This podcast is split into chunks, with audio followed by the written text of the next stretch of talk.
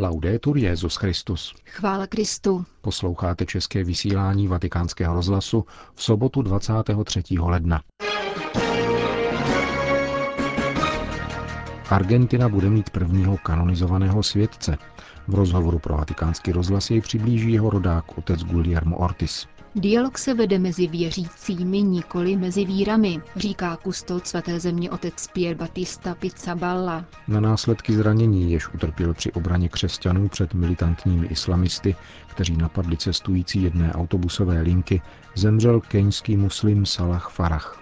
O těchto a dalších událostech uslyšíte v našem sobotním pořadu, kterým provázejí Milan Glázer a Jana Gruberová. Zprávy vatikánského rozhlasu. Vatikán Filipíny. Hledejte nové způsoby, jak všem lidem hlásat zázrak božího milosrdenství. Vyzývá papež František filipínské biskupy v listě, který jim zaslal u příležitosti jejich 112. plenárního zasedání v Cebu. Třídenního setkání se účastní necelá stovka biskupů a kardinálů ze 130 člené biskupské konference. Poselství, podepsané kardinálem státním sekretářem Parolinem, přečetl při úvodním ši svaté apoštolský nuncius na Filipínách Monsignor Giuseppe Pinto. Jak informovala spravodajská agentura Filipínské biskupské konference, papež v listě zdůrazňuje prvořadou úlohu církve, kterou je zvěstování trvalé boží lásky ke všem lidem. Římský biskup dále vyjadřuje přání, aby se milosrdenství v probíhajícím svatém roce stalo účinným znamením toho, jak Bůh Otec působí v našich životech. Na programu jednání Filipínské biskupské konference byl kromě politických témat 51. Mezinárodní eucharistický kongres, který bude v neděli zahájen v Cebu. Účastní se ho více než 10 tisíc místních věřících a 8500 delegátů z 71 zemí světa, včetně 70 biskupů a kardinálů. Papeže Františka zastoupí arcibiskup barmského Yangonu, kardinál Charles Mongbo. Téma kongresu bylo vybráno z listu apoštola Pavla Kolosanům. Kristus je ve vás, naděje na věčnou spásu. Argentina. Včera papež schválil dekret o zázraku na přímluvu blahoslaveného Jose Gabriela del Rosario Brochera, argentinského diecézního kněze z Kordoby, čímž je otevřena cesta k jeho svatořečení. Je to vůbec první argentinský světec. Žil v letech 1840 až 1914 a pro papeže Františka je vzorem kněze, který, jak říkává, je cítit ovcemi. Zveřejnění dekretu komentuje rodák z Kordoby a vedoucí španělskojazyčné redakce vatikánského rozhlasu otec Guillermo Ortiz. O tomto knězi mluvil papež již několikrát, když promlouval k biskupům a kněžím, které vybízel, aby byli caliechero, tedy pocestní, aby vyšli ze zákristí a farních kanceláří. Tento kněz překonal tři tisíce metrů vysoké pohoří, které odděluje Kordobu od západu země – je to krásný kraj, ale také velice nuzný. Projít celou farnost znamená urazit 200 kilometrů. Lidé se věnovali chovu koní a dobytka, nežili však ve vesnicích, ale roztroušeně. Otec Brošéro se mezi nimi pohyboval na koni a později na oslu. Vozil lidem léky a další potřebné věci, ale především se věnoval pastoraci, zejména dáváním duchovních cvičení. Byl cítit ovcemi nejenom proto, že se pohyboval mezi ovcemi, kozami, krávami a koni, od nichž byl cítit, ale jednoduše proto, že byl blízký lidem a tamnějšímu lidu. No? Otec Brošéro vybudoval ve farnosti také exerciční dům a ačkoliv nebyl jezuitou, dával duchovní cvičení svatého Ignáce z Loyoli. Kladl prý velký důraz na svátost smíření. Říká se, že trávil mnoho času ve spovědnici. Nosil sebou obraz Matky Boží, který používal, když sloužil mši. Měl od biskupa povolení sloužit mši kdekoliv kam přišel. A také tam spovídal, tedy nikoli nezbytně ve spovědnici. Lítost, obrácení a přijetí božího milosedenství byly pro něho projevem lásky k Bohu a k bližnímu, bez jakýchkoliv rozdílů. Je to světec svatého roku milosedenství a proto je blízký lidu. Pro papeže Františka je to velká radost, protože o něm často mluví a prezentuje ho nám kněžím, abychom se od něho učili. Je to kněz, jakého si přeje papež. Říká otec Guillermo Ortiz o prvním Argentinci, který bude svatořečen. Řím. Blízký východ, tak jak jsme ho znali ve 20. století, už neexistuje. Probíhající válka, která vymezí nové uspořádání oblasti, nejenom zničila stávající infrastruktury, nýbrž podlomila důvěru mezi jednotlivými komunitami, zejména mezi křesťany a muslimskou většinou. Prohlásil na Římské univerzitě La Sapienza otec Pier Battista Pizzaballa. Kustor svaté země vystoupil na sympóziu organizovaném dvěma italskými nadacemi pod výstižným názvem Křesťané na Blízkém východě a nucená migrace v rámci epochálních změn. Mezi pozvanými byl muslimský teolog Adam Mokrány, vyučující Papežského institutu arabistických studií a islamologie a Gregoriánské univerzity. Podle soudu otce Pizzabali věnují média jen malou pozornost osudu syrských interních uprchlíků. Jak uvedl, dvě třetiny Syřanů dnes nežijí tam, kde bydleli před začátkem konfliktu. Situace se vyhrotila natolik, že už ani neinformujeme o únosech řeholníků, dodal italský františkán. Děláme to jen tehdy, když se do týdne nevrátí. Přesto se i v natolik skličujícím scénáři vyskytují epizody skutečného odhodlání, doložil kustod svaté země na vlastních zážitcích ze severní Sýrie. Její území kontrolují satelitní uskupení Al-Kaidy, která se na rozdíl od tzv. islámského státu vyznačují jistou umírněností. Tamní nemuslimové nesmí nic vlastnit a není jim povoleno vystavovat náboženské symboly, tedy sochy či kříže. Místní křesťané jsou většinou chudí, nemají prostředky na dopravu a nevědí, kam jít, vysvětlil otec Pizzabala. Přesto ani jeden z nich nezapřel víru a nedovolil, aby křesťanské symboly podlehly znesvěcení, až do té míry, že mešní víno ukrývají ve svých soukromých domech. Problém spočívá v tom, zdůraznil kustor svaté země, že nynější fundamentalismus nemohl vzniknout z ničeho. Něco za ním stojí a právě toto pozadí má být předmětem našich otázek.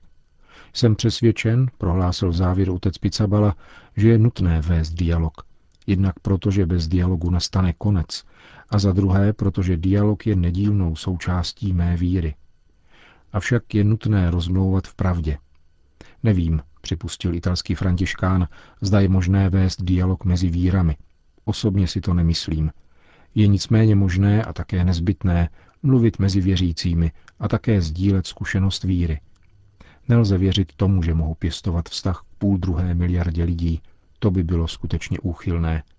Je však třeba s tím začít, ovšem za vzájemné úcty a v pravdě. V tomto bodě není možné ustupovat. Připomenul na římském sympóziu františkánský kustód svaté země otec Pier Batista Pizzabala. Štrasburg. V Evropském parlamentu proběhla debata o systematickém a masovém vyhlazování křesťanů a jiných náboženských menšin na území Iráku a Sýrie takzvaným islámským státem. Míra krutosti, rozsah ničení a počet zavražděných je takového rozsahu, že vážně ohrožuje existenci křesťanů a dalších menšin v této oblasti.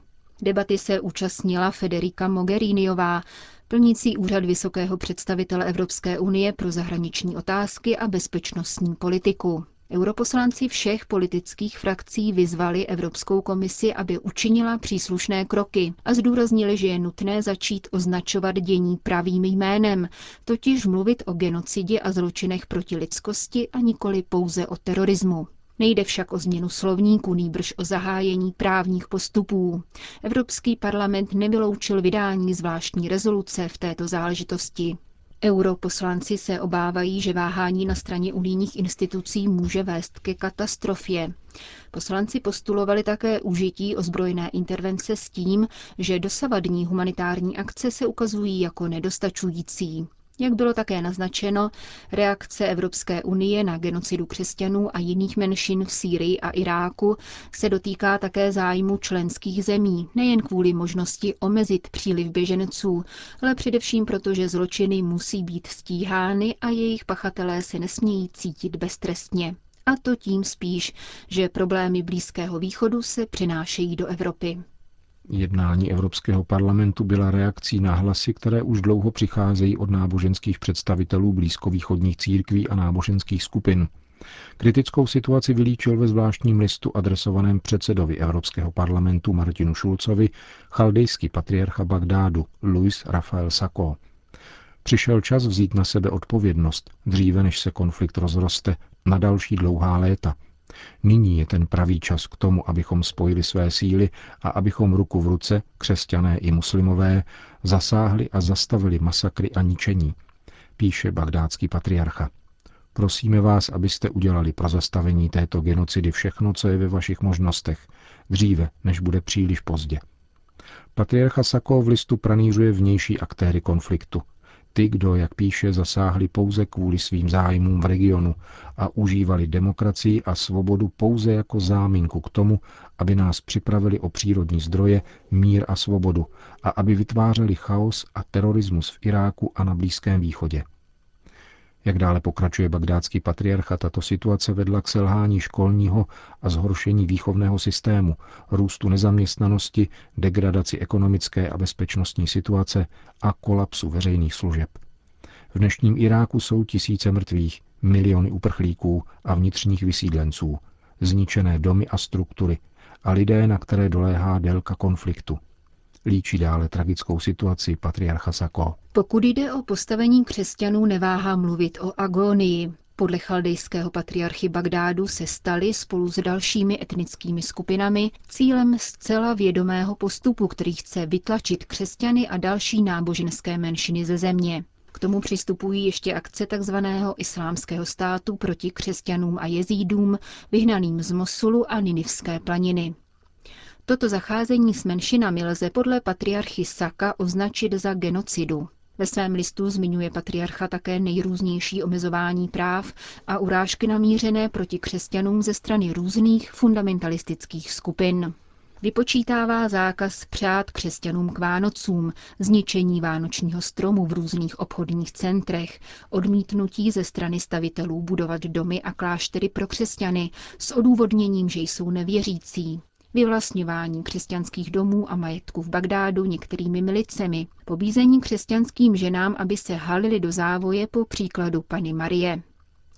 Podle patriarchy Saka může nápravu zaručit jedině silná vláda, otevřený vzdělávací systém, muslimští předáci, kteří se postaví proti fanatismu a dovolí, aby se křesťané a další menšiny mohly cítit jako občané se stejnými právy a povinnostmi. Z politického hlediska spatřuje patriarcha Sako federální uspořádání jako nejpřijatelnější pro udržení jednoty země a vyjadřuje přesvědčení, že kultura tolerance a úcty je nejlepším způsobem, jak vykořenit terorismus a postavit se extrémismu. To bylo schrnutí listu bagdátského patriarchy Luise Rafaela Saka předsedovi Evropského parlamentu Martinu Šulcovi. Kenya. Hrdinský skutek keňských muslimů, kteří se před Vánocemi postavili na odpor bandě ozbrojenců z Al-Shabaab, měl svoji smutnou dohru. Před několika dny zemřel v nemocnici Salah Farah, jeden z muslimů, kteří se zastali křesťanských cestujících na autobusové lince z Nairobi do Mandery, kterou napadli ozbrojenci z bandy Al-Shabaab. A byl jimi přitom vážně zraněn. Postavil se neozbrojen spolu s ostatními muslimy proti úmyslu ozbrojenců, kteří chtěli rozdělit cestující podle vyznání na muslimy a křesťany, které chtěli zastřelit. Řekli jsme jim, aby nás zastřelili všechny, anebo nás všechny nechali jít. Vyprávěl později v nemocnici Salah Farah, který patřil mezi nejaktivnější odpůrce zločinného úmyslu.